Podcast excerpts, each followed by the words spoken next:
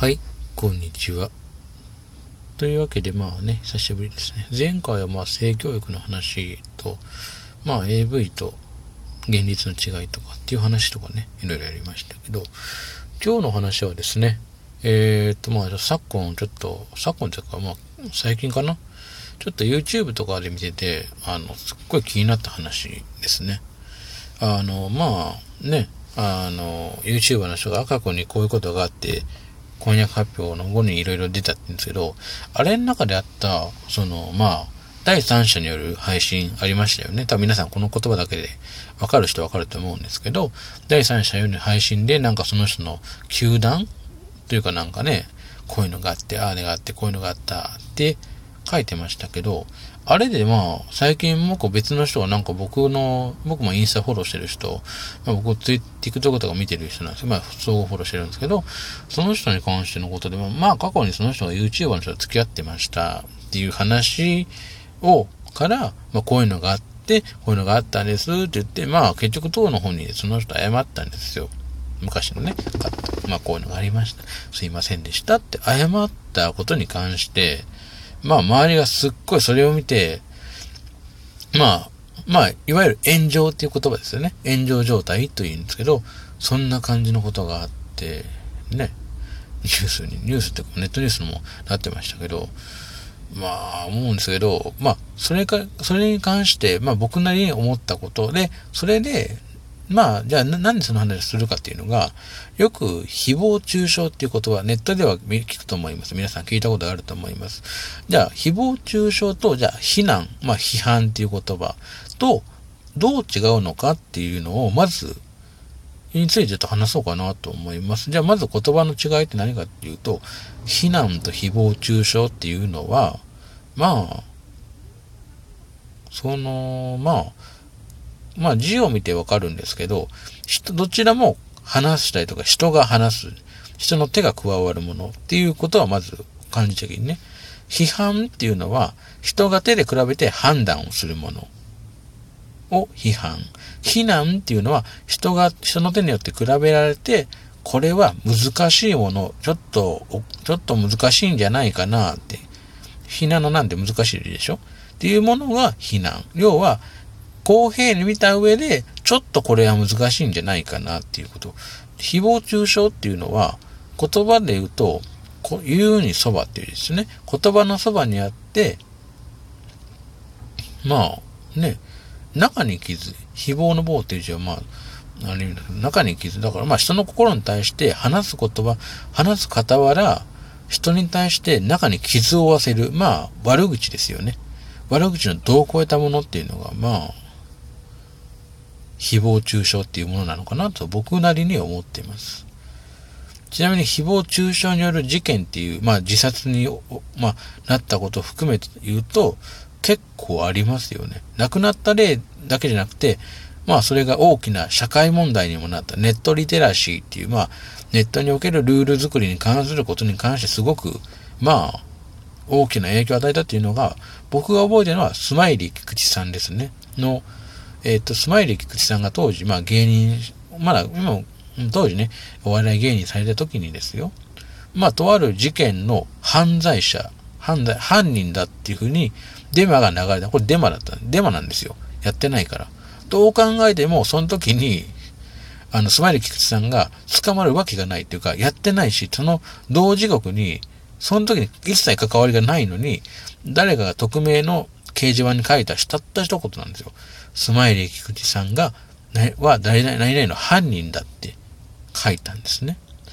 それを見た、まあ人たちが、お、この人犯人なんじゃあなんでこの人テレビ出てんだろうっていうふうに、もう、すごく扱い、犯罪者扱いをしたっていうのがあって、で、それを聞くとテレビ局側とか、やる側も、ちょっと、うん、うちでは使えないので、で、お仕事とかも全部なくなっていったんですよ。で、家族ともバラバラになりかけたんです。これ、本当にね。たった一言なんですよ。スマイリーさんは〇〇の犯人だって。これデマなんですよ。そのデマを信じた当時の、まあ、まあ今も5チャンネルですけど、当時2チャンネルですね。それが、多分2チャンネルかなんかと思うんですけど、それの、まあ、いわゆるまあ、匿名の掲示板によって広められて、家に、要は特定犯ってよくね、特定したとかって言うんですけど、電話が鳴り響く、もう早く自首しろよとかっていうわけのわからない犯罪者がとかっていう本当にひどい言葉がたくさん来たんですよ。もう、だから、つまり菊池さんも、まあ、そのテレビのインタビューで言ってましたけど、後々のね、これちなみに道徳の教科書に載ってるぐらいの、まあ、事案ですよね。で、その時に、もう、本当にその人自殺しようかと思ったぐらい追い込まれてたんですよ。で、じゃあなんでそれを書き込んだかっていう理由なんですけど、書き込んだのはなんかその公務員であるとか看護師とかいろんな人がいるんですけど、理由はむしゃくしゃしたから書いた。たったそれだけなんですよ。人間の怒り、感情的な怒りとかそういうものが、たった別になんかやったわけじゃないんですよ。スマイルキクさんがやってないのに、たまたま事件を見て誰かが書いてる。じゃあ僕も便乗車、私が便乗車書こうか書いた。たったそれだけなんですよ。うん。怖いでしょ、人間って。たった動機はそれだけなんですよ。むしゃくしゃした。ストレス解消のために書いた。っていう、たったそれだけで、いろんな、そのスマイル菊池さんの人生を壊したんですよね。今、確か裁判かなんかなって結構いろいろね、あれな、なってたっていうのはまあ、後々ね、話が、ツイッターとかもそうですけど、なってます。現在、つまり聞くそれに関して講演会とかもなされているので、著書書いたりとかして、そのネットに対して皆さん気をつけましょうねって言ってて、で、皆さん覚えてます？その後。あのー、ね、テテラスハウスでしたっけ？あれで出てた木村花さんっていうね、まあ、プロレスラーの方ね、女子プロレスラーの方が、その出演後に、その態度に関してネットで炎上して自殺したっていう、ありましたよね。皆さん覚えてますよね？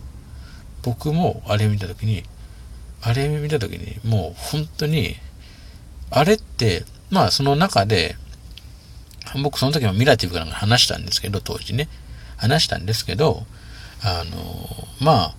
木村花さんからすると、あの人、あの方の本職はタレントじゃなくて、プロレスラーなんですよ。スポーツ選手なんですよ。っていうことは、で、あの人はなぜ怒ったかっていう理由がちゃんとあって、明確にあって、あの人の着てる服っていうのが、あの、まあ、リングの上で、まあ、野球選手ならユニフォームです。もう本当に、だからその、プロレスラーっていうのは1試合ごととかどこの試合に合わせて楽曲もそうだし、どういう風に入場するかっていう衣装もそうだし、パフォーマンスも全部決めてるんですよ。で、まあ一着、まあ高いのは何十万とか何万する場合もあるんで、スポンサーもついてるからね。高いんですよ。で、それに関して、選択変なことされたから、それちょっとね、テレビ的にはまあいいですよって言ったんですけど、その裏で、まあ、ちょっと本当に加減してくれって、あれは私の本当仕事、あの人はプロとして仕事着を壊されたっていう意味でもう、いい加減もう触んないでくれ、もういい、あなたとはって言ったっていうのが出て、それを見た、まあ、ユーザー、まあ見てる視聴者が、なんでそんなことにひでえねあんたが言ったんやあんたは。もう許すって言ったら何言ってんだあんたは。って言って、もうあとは、大したあれもないのによく出て偉そうにしてんねえよっていう。まあでも、あの人わざとそこでヒール役になったんですよ。プロレスラーで言うのはヒールです。悪役なんですよ。わざと。でも、そのヒールっていうものに、あれはこのリアリティバラエティなんですよ。バラエティなんで、あのある程度の台本をもとにあの人もやって演技してるんですよ。や、演じてるんですよ。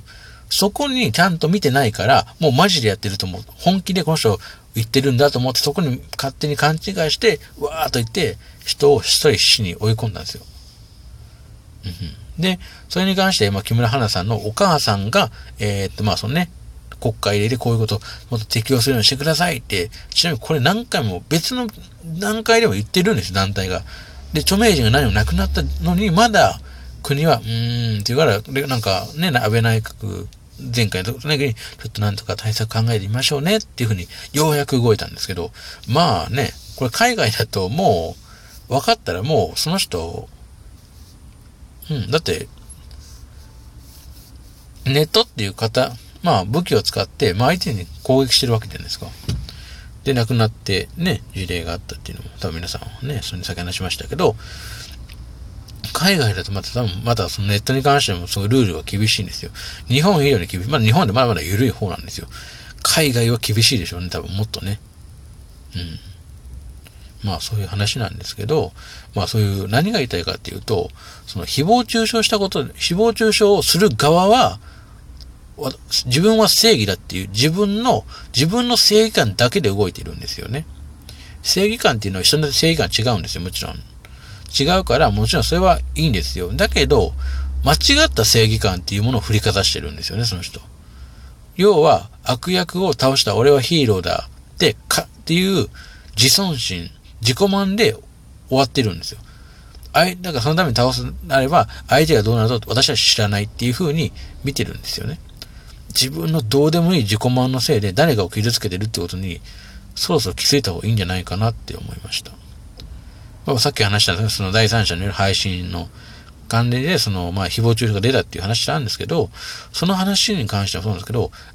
あれって別に当人同士はもう謝ってすいませんでしたって、ああ、いいですよって終わってるのに、それ見て野じ馬ですよね。まあ、リスナー、野じ馬が、まあ、その人の、えっ、ー、と、その人も今、TikTok でも今、YouTube チャンネルと、まあ、インスタか、その2個に関して、まあね、書いてましたよ、すっげえことを。ああだこうだ、うわーって。まあ僕も見る気なくしましたね。どうでも、中には、まあ、その、もうあれあったけど、謝ったらいいじゃないっていうふうに書いて、その人に対しても、いや、こいつ、この人はこうな、こういう人間なんですよって、わざわざ書き加えて、わざわざその人をさらに貶めのことを平然と書く人が多数いました。僕がそれともうこいつはどうでもいいやと思って。どうでもいいっていうのが、まあ、簡単に言うと、うーん、なんて言うんでしょうね。